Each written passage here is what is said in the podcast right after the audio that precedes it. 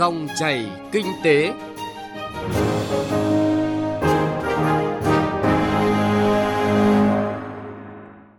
Biên tập viên Bá Toàn kính chào quý vị và các bạn. Rất vui được gặp lại quý vị và các bạn trong dòng chảy kinh tế ngày hôm nay. Chương trình có những nội dung chính sau đây.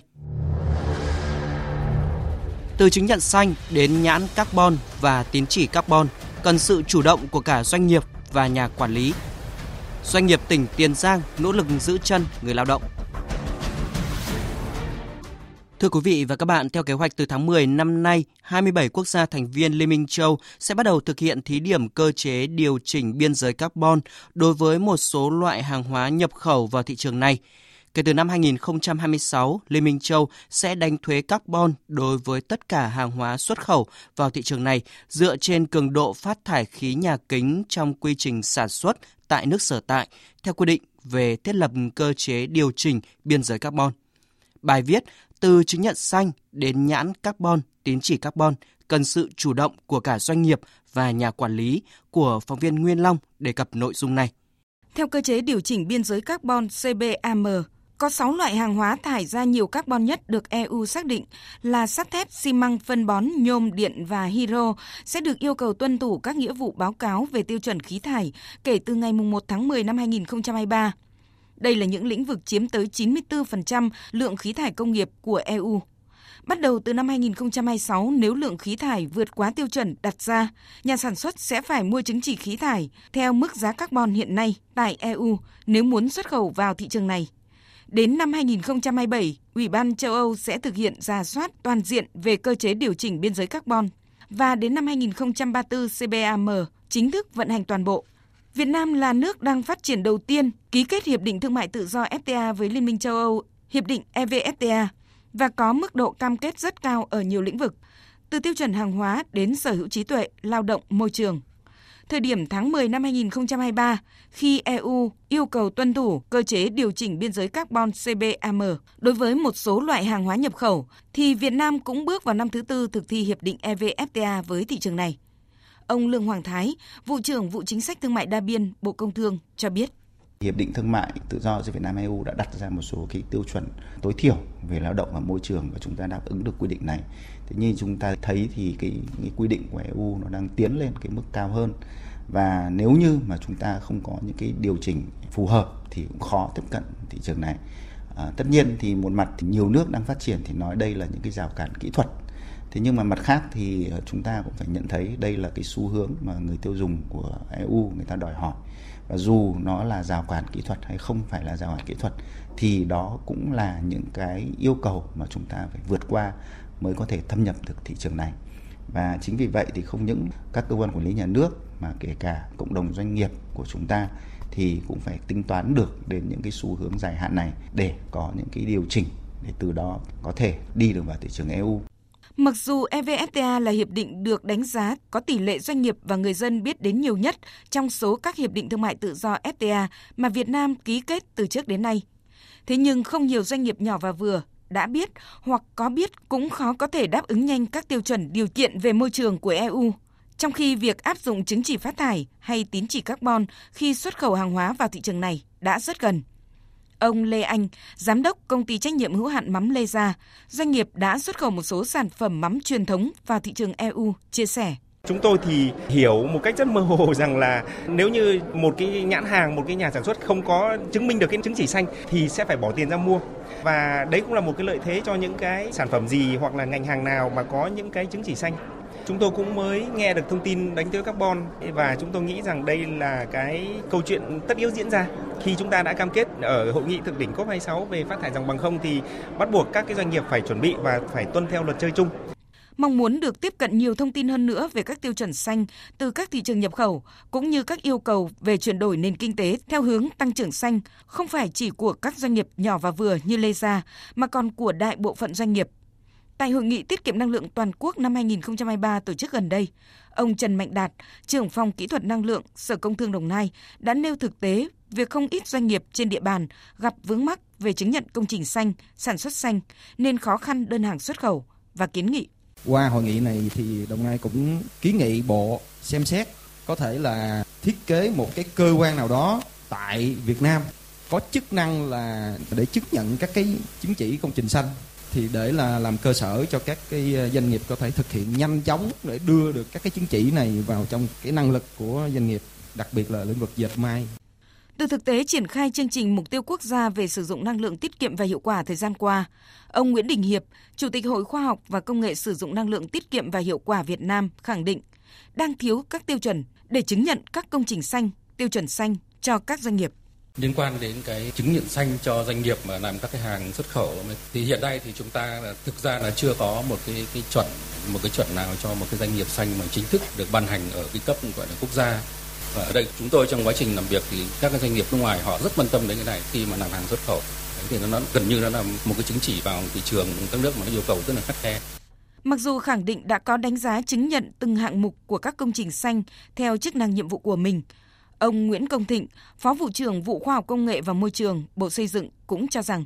cần có sự chủ động từ phía doanh nghiệp trong áp dụng các tiêu chuẩn quốc tế về sử dụng nguyên liệu và phát thải môi trường. Các nhà máy sản xuất của chúng ta khẩn trương phải xây dựng cái EPD tức là Environmental Product Declaration tức là tuyên bố môi trường của sản phẩm. Tức là khi ông sản xuất ra bất cứ một sản phẩm nào thì trên bao bì trên nhãn mác mình có cái công bố cho họ biết là sản phẩm của mình tiêu thụ bao nhiêu điện năng phát thải bao nhiêu carbon trên một đơn vị sản phẩm. Thì để từ đó thì có cái ngưỡng so sánh và nếu đáp ứng các cái tiêu chuẩn ví dụ như là 50-50 của châu Âu thì có thể là vào được. Thì đây là một cái mà các doanh nghiệp phải khẩn trương thực hiện.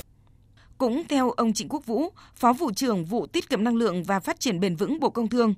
cùng với việc hoàn thiện các cơ chế chính sách từ phía cơ quan quản lý thì việc sử dụng năng lượng tiết kiệm và hiệu quả vừa đem lại lợi ích kinh tế trực tiếp cho doanh nghiệp, vừa là cơ sở để chứng nhận sản phẩm xanh, tiến tới chứng nhận nhãn carbon, tín chỉ carbon sau này. Một trong những cái động lực mà các doanh nghiệp cũng đang hướng tới là cái việc dán nhãn carbon, dán nhãn phát thải khí nhà kính cho các cái sản phẩm hàng hóa của doanh nghiệp. Nhất là những cái sản phẩm hàng hóa mà xuất khẩu sang các cái thị trường phát triển như là Hoa Kỳ hay là Liên minh châu Âu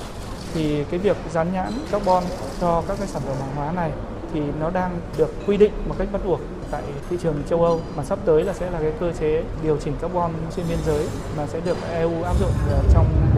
năm 2023 này. Và với một cái lộ trình mà đến năm 2026 thì sẽ bắt đầu là tính phí carbon cho một số loại hàng hóa sản phẩm xuất khẩu sang thị trường EU thì đây cũng là một cái áp lực, đồng thời cũng là một cái động lực để cho các doanh nghiệp của chúng ta, đặc biệt là những doanh nghiệp sản xuất hàng hóa xuất khẩu, phải quan tâm nhiều hơn đến sử dụng năng lượng tiết kiệm hiệu quả, đến tích hợp các cái nguồn năng lượng tái tạo và tiến tới là giảm được phát thải khí nhà kính trên một cái đơn vị sản phẩm của doanh nghiệp. Báo cáo của Bộ Công Thương cho thấy trong những năm qua, Việt Nam đã khá thành công trong việc thúc đẩy sản xuất và mua sắm xanh, đặc biệt thông qua chương trình dán nhãn năng lượng. Đây là công cụ hiệu quả nhằm định hướng người tiêu dùng, hướng đến việc sử dụng các phương tiện thiết bị hiệu suất cao, tiến tới loại bỏ dần các phương tiện thiết bị có công nghệ lạc hậu, giảm tiêu hao năng lượng trong sản xuất, kinh doanh và tiêu dùng. Chương trình rán nhãn năng lượng cũng tạo ra sức ép thúc đẩy các nhà sản xuất ứng dụng công nghệ mới trong sản xuất để đưa ra thị trường sản phẩm có hiệu suất cao thân thiện với môi trường. Tuy nhiên, trước các yêu cầu của thị trường quốc tế, của cơ chế điều chỉnh biên giới carbon đối với các hàng hóa nhập khẩu vào EU, đòi hỏi việc hoàn thiện nhanh các cơ chế chính sách, tiêu chuẩn cụ thể để chứng nhận giấy thông hành cho các doanh nghiệp đảm bảo tiêu chuẩn và thị trường quốc tế.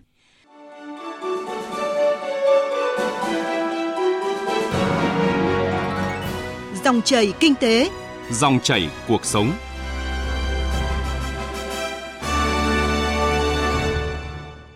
Xin chuyển sang một vấn đề kinh tế đáng chú ý khác, thưa quý vị và các bạn. Hiện nay, nhiều doanh nghiệp trong lĩnh vực may mặc thủy sản trên địa bàn tỉnh Tiền Giang đang còn gặp khó khăn, nhất là giảm đơn hàng, giảm giá do suy thoái toàn cầu. Chi phí đầu vào tăng trong khi đầu ra không có. Tuy nhiên, các doanh nghiệp đang gồng mình cố gắng duy trì sản xuất để tạo việc làm ổn định cho công nhân lao động.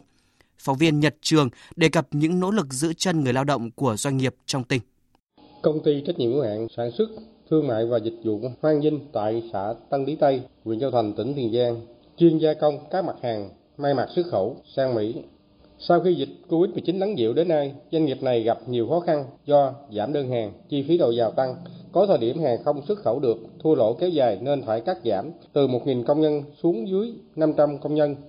Hiện tại chủ doanh nghiệp đang cố gắng tìm kiếm đơn hàng tạo việc làm để nuôi số lao động đã nhiều năm gắn bó. Ông Nguyễn Tấn Thanh, giám đốc công ty trách nhiệm hữu hạn sản xuất thương mại và dịch vụ Hoang Vinh chia sẻ. thì mình à, cũng à, cũng còn sức đi Mỹ nhưng mà ít ra chắc giảm 60 trăm tình hình phí cao cái giá công cao lên cũng có cái gấp đôi cái hàng của mình còn tồn thì cố gắng mình mình thương lượng sức đi cho vẫn phục hồi sản xuất rồi bây giờ bằng chỉ bằng cách là cố gắng nâng lương lên cho công nhân khá khá bây giờ cố gắng này sức đi mình tạo cái việc làm cho công nhân của mình gắn bó với mình từ sau đại dịch Covid-19, các doanh nghiệp trên địa bàn tỉnh Tiền Giang đều nỗ lực để khôi phục sản xuất theo chủ trương của chính phủ. Tuy nhiên do ảnh hưởng của suy thoái toàn cầu, nhiều doanh nghiệp trong ngành dệt may, thủy sản lại đối mặt với nhiều trở ngại do yếu tố khách quan. Công ty cổ phần Gò Đàn tại khu công nghiệp Mỹ Tho là doanh nghiệp đầu đàn trong lĩnh vực chế biến thủy sản ở tỉnh Tiền Giang cũng không khỏi khó khăn, thách thức do sức tiêu thụ thị trường ngoài nước giảm, nhất là Mỹ và Trung Quốc. Để giữ chân lao động, doanh nghiệp này đã chủ động tìm hướng đi riêng như khép kín quy trình sản xuất, đa dạng các sản phẩm chế biến từ cá tra, đảm bảo vùng nuôi cá tra, giảm giá thành đầu vào.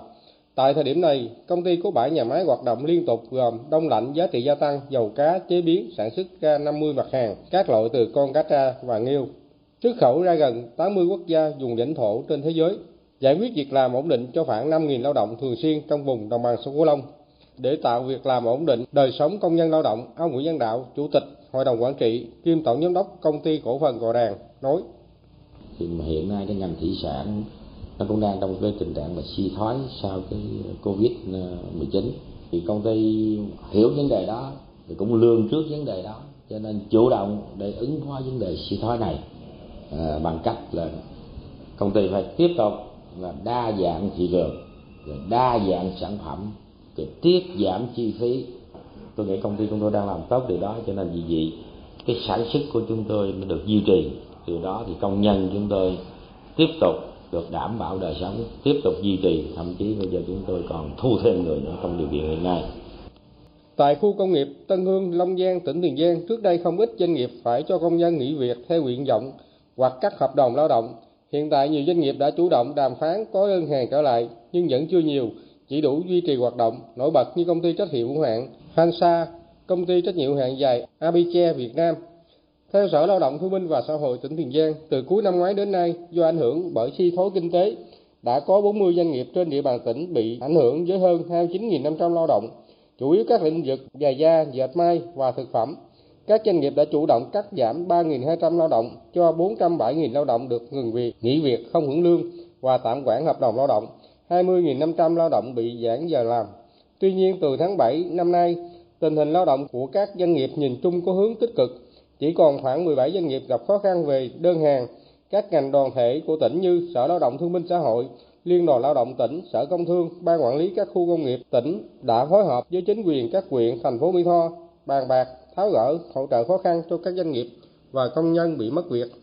Từ đầu năm đến nay, Sở Lao động Thương binh Xã hội và các huyện phối hợp với Trung tâm Dịch vụ Việc làm tỉnh đã tổ chức 11 ngày hội việc làm, 23 phiên giao dịch việc làm có 84 lượt doanh nghiệp trong tỉnh tham gia tuyển dụng, 12 doanh nghiệp dịch vụ đưa người lao động đi làm việc ở nước ngoài, thu hút trên 4.000 lao động, sinh viên tham gia. Trên 300 lao động được kết nối và hẹn phỏng vấn tại doanh nghiệp. Theo các ngành chức năng, tình hình thị trường khó khăn còn tiếp tục diễn ra. Do đó, để ổn định việc làm cho công nhân lao động, nhiều doanh nghiệp trên địa bàn tỉnh rất mong chờ các gói hỗ trợ của chính phủ, nhất là việc giảm lãi suất cho vay, khoanh nợ từ ngân hàng, bảo hiểm xã hội, đi đôi với công tác cải cách thủ tục hành chính, quan tâm giải quyết kịp thời các khó khăn đột xuất của doanh nghiệp. Quý vị và các bạn vừa nghe về nỗ lực của doanh nghiệp tỉnh Tiền Giang để vượt qua khó khăn, duy trì sản xuất, để tạo việc làm, giữ chân người lao động. Nội dung này cũng đã kết thúc chương trình Dòng chảy kinh tế ngày hôm nay. Chương trình do biên tập viên Trung Hiếu và nhóm phóng viên kinh tế thực hiện. Xin chào và hẹn gặp lại quý vị và các bạn trong các chương trình sau.